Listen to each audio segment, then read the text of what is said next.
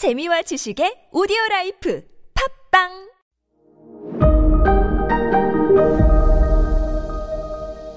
네, 여러분 안녕하십니까. 역사 스토리텔러 썬킴 인사드리겠습니다.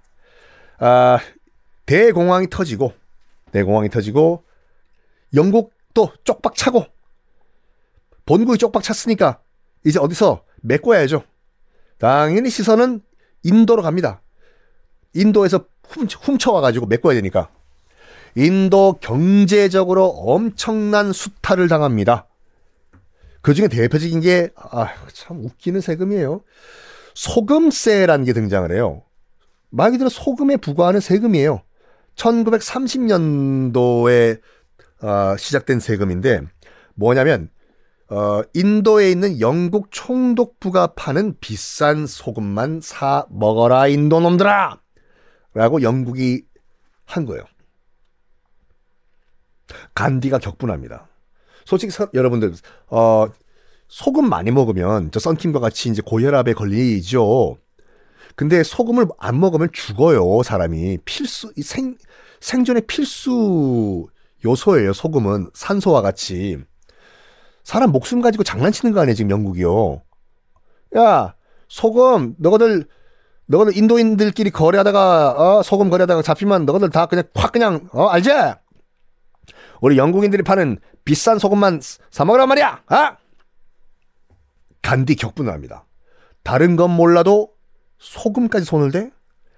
그래 가지고 그 유명한 소금 행진을 시작을 해요. 바닷가를 따라서 걷습니다. 처음에는 70여 명으로 시작을 했어요. 무려 385km. 거의 뭐 서울 부산 거리를 해변을 따라 걸어요. 그리고 마지막 목적지에 도착했을 때는 6만 명까지 늘어납니다. 늘어나요. 손으로 뭘 하냐면 6만 명의 간디를 이끄는 거의 포레스트 검프라니까요. 6만 아, 명의 인도인들이 간디를 따라서 뭘 하냐? 손으로 바닷물을 떠요. 그리고 말립니다. 소금을 채취한 거죠. 조금 조금씩 소금을 모아요. 이것도 비폭력 저항이에요. 몰래 지금 돈 주고 산 거 아니에요. 바닷물을 내가 손을 떴는데 소금이 생겼다. 나 돈 주고 산 거 아니다. 나 이거 먹는다. 이 소금 행진 덕분에 간디가 전 세계적으로 유명 인사가 됩니다. 이 소금 행진이요, 인도 전국으로 확산한 거예요. 너도 나도 바닷가로 가가지고 다 손으로 바닷물을 떠서 말려가지고 손에 있는 미니 염전이죠. 이거로 소금을 만들어서 그냥 자기네들이 먹는 거예요. 여기에 이제 영국이 당황한 거예요. 아니 진짜 저들끼리 돈 주고 몰래 사고 팔고 그러면 불법이니까 때려 잡을 수가 있을 거 아니에요. 불법이니까요. 근데 이거는 애매한 거예요 지금요. 저들끼리 인도인들끼리 돈 주고 사고 한 게 아니라 손으로 바닷물 퍼가지고 말려서 저들이 먹는다는데 그러거나 말거나 에라이 모르겠다. 이거 인도 전국으로 확산되면 안 된다 해서 무지막지하게 일단 잡아오라고. 손으로 소금 조금이나 뜨고 있는 놈들 다 잡아오라고. 60만 명을 체포해요. 영국 당국이. 교도소에 수용을 할 공간이 없을 정도로. 근데 참 영국의 인도 지배도 슬슬슬 막바지에 다다르고 있었습니다. 왜? 이 모든 게 다, 모든 게 다 1차 대전 때문이에요. 1차 대전 여파로 대공황이 왔죠. 1차 대전 끝난 다음에 영국도 런던 다 박살나고, 아유, 뭐. 독일은 구석기 시대로 돌아갔다고 보면 영국은 신석기 시대로 돌아갔다고 보면 돼요. 영국도 이제 슬슬슬슬슬 인도 통치가 힘에 겨워지기 시작한 겁니다. 인도에서는 지금 그 간디의 소금 행진 이후에 독립을 원한다, 독립을 원한다, 영국인들은 돌아가라! 적극적으로 지금 독립을 위해서 싸우고 있는 상태에서 신석기 시대로 돌아간 영국, 야, 이거, 이거, 이거 슬슬 영국, 인도 통치 못하는 거 아니야? 라고 하다가 결국에는 현실적으로 통치 못하겠다. 아니, 아직까지 독립 아니에요. 하면서 1935년도에 그냥 자치권을 줘버려요. 자치권. 왜 자치권을 줬냐? 유럽 분위기가 이상하게 돌아갔거든. 영국이 인도에 신경을 쓸 겨를이 없어. 왜? 1933년 무슨 일이 일어났어요? 제가 썬킴의 세계사 완전 정복에서 여러 번 강조해드렸어요.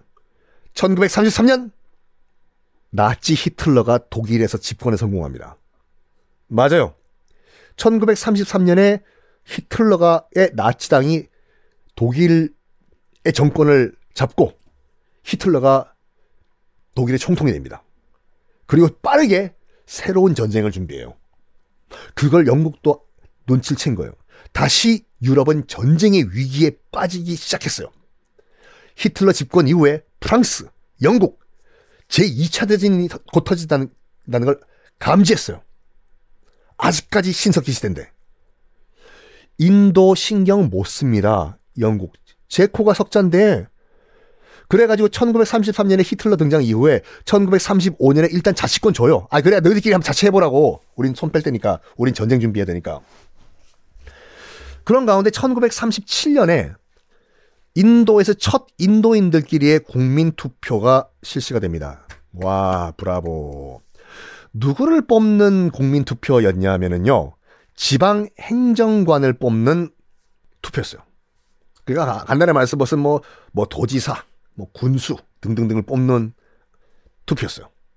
당연히 이제 인구 비례 인구 비례대로 투표가 됐으니까 힌두교가 압승을 했겠죠.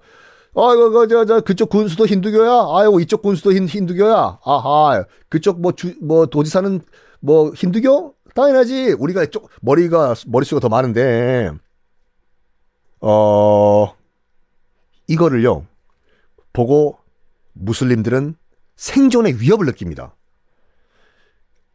우려가 현실이 된 거잖아, 지금요. 지방을 다스리는 그런 관리들이 싸그리 다 힌두교도들이 돼버렸네. Oh my God.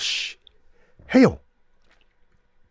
이런 아슬아슬한 분위기에 영국은 2차 대전 준비한다고 인도에 신경을 못 쓰고 인도에서는 이제 슬슬 우리끼리 한번 자체 한번 해보자 투표했는데 힌두교도들이 압승을 해버리고 이런 가운데 1939년 히틀러가 폴란드를 침공하면서 2차 세계대전이 발발을 합니다. 이것이 인도에 어떤 영향을 미쳤을까요? 다음 시간에 공개하겠습니다.